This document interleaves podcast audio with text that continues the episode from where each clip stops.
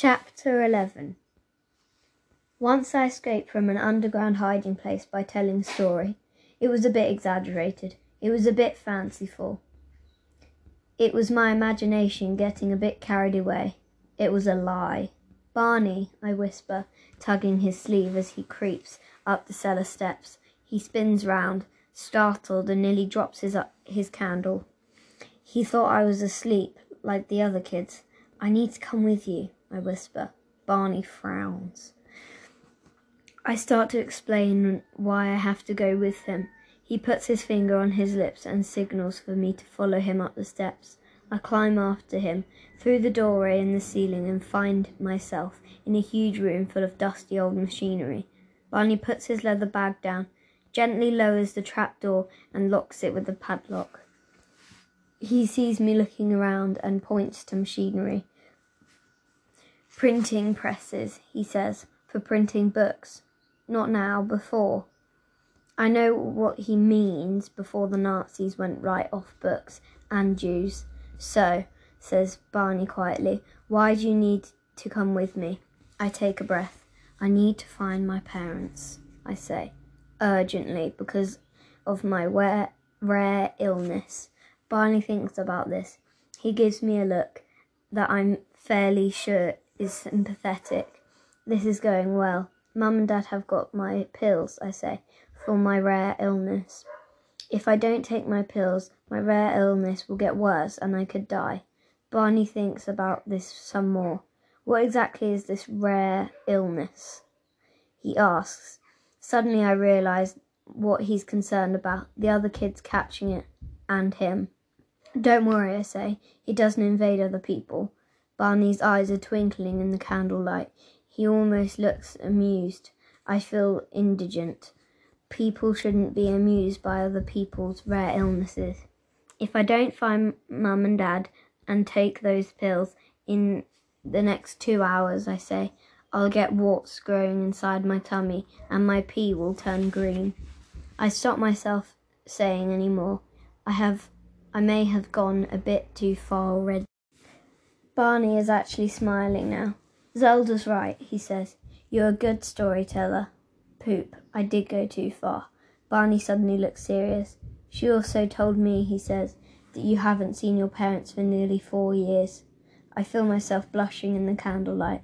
What a stupid storytelling mistake. That was as stupid as Father Ludwig telling us Adolf Hitler is a great man. Desperately, I tried to think of a way to make the story better. Would Barney believe me if I tell him that I only have to take the pills once every four years? I don't think so. This is pathetic. I can't tell a decent story to save my life anymore, or Mum and Dad's. Barney puts his hand on my shoulder and I wait to be escorted back down into the cellar.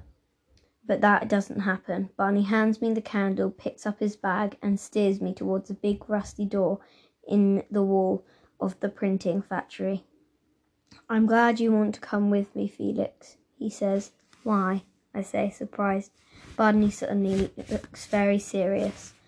I have to confess something, he says. I read one of the stories in I read one of the stories in your notebook. I stare at him stunned. He just doesn't seem like a sort of person who'd read a private notebook without permission. I'm sorry, he says, but I wanted to find out what I could do about your parents. Before I can say anything about my stories being dumb or not true, Barney grips my shoulder and looks me right in the eyes. You're a very good storyteller, he says. I don't know what to say. Before I can think of something, Barney goes on. The reason I'm glad you're coming with me, Felix, he says, is because I need your help. We pause in the doorway of the printing factory while Barney looks up and down the dark street. In the moonlight, I can see his leather jacket has a small hole in the back. I wonder if it's a bullet hole. Did Barney get shot once? Did his family? Is that why he's looking after other people's kids in a secret cellar? It might be not be a bullet bullet hole. A candle flame could have done it, or a rat. Barney might be a teacher or something. the Nazis might have burned all the books in his school, so he brought some of them, the kids, here to hide them. This is the dangerous part, whispers Barney, still squinting up and down the street. If anyone sees us leaving this building, we're sunk. Or he could be a sailor. Come on, says Barney. All clear, let's go. The streets of the city are filthy, scraps of paper and rubbish everywhere. Some of the buildings have got bits missing from them. The whole place is deserted. I know it's night and everything, but we haven't seen a single person apart from a couple of dead bodies on the street corner. I manage not to cry. Barney makes us cross over to the other side, but it's all right. I've already seen they aren't my mum and dad. Where are all the other people? I say. Indoors, says Barney. There's a curfew. That means everybody has to stay indoors after seven at night. We go down a narrow laneway with tall apartment buildings on both sides. I can I can't see a single person through any of the windows. I read once that I read once that cities have electric lights, but there doesn't seem to be much electricity going on around here. Finding mum and dad isn't going to be easy, even if I can slip away from Barney while he's concentrating on getting food. What happens if people don't do the curfew? I ask. They get shot, says Bernie. I look at him in alarm.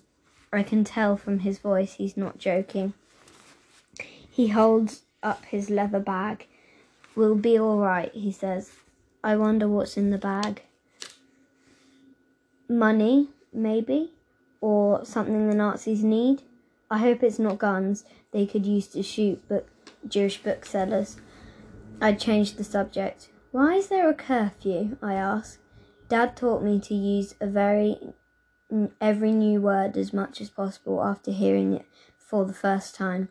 This is a ghetto, says Barney. It's a part of the city where the Jewish have been sent to to live. The Nazis make the rules here. I think about this. Barney knocks on a door, and while we wait, he turns to me and with a serious expression. Felix, he says, you might not be able to find your parents. I know that's hard to hard thing to hear, but you might not. It is hard it is a hard thing to hear. Luckily, he's wrong. Jewish people who've been um, brought to the city, I say, are they all in this ghetto, or are there other ghetto curfew places as well? Barney doesn't answer. Perhaps I didn't say the new words right. A woman leads us into the back room in the apartment. There are several people in, in the room, all wearing coats and all standing round a bed. The man lying on the bed is wearing a coat too, and holding his head and groaning. Lamp, please, says Barney. Somebody hands Barney an oil lamp. He bends over the bed and looks into the man's mouth. The man groans even louder. I glance at the other people. They don't look very well either, though none of them are groaning. Barney opens his bags and takes out a bundle of metal poles and leather tramp, tra- straps. He fits the poles together using little metal wheels to make a kind of robot arm. From his bag, he takes the foot pedal from a Singer sewing machine like Mrs. Glick used to have. He connects the poles to the pedal with the leather straps. My imagination is in a frenzy. Is Barney going to show these people how to mend their clothes, their coats, and fairly ragged?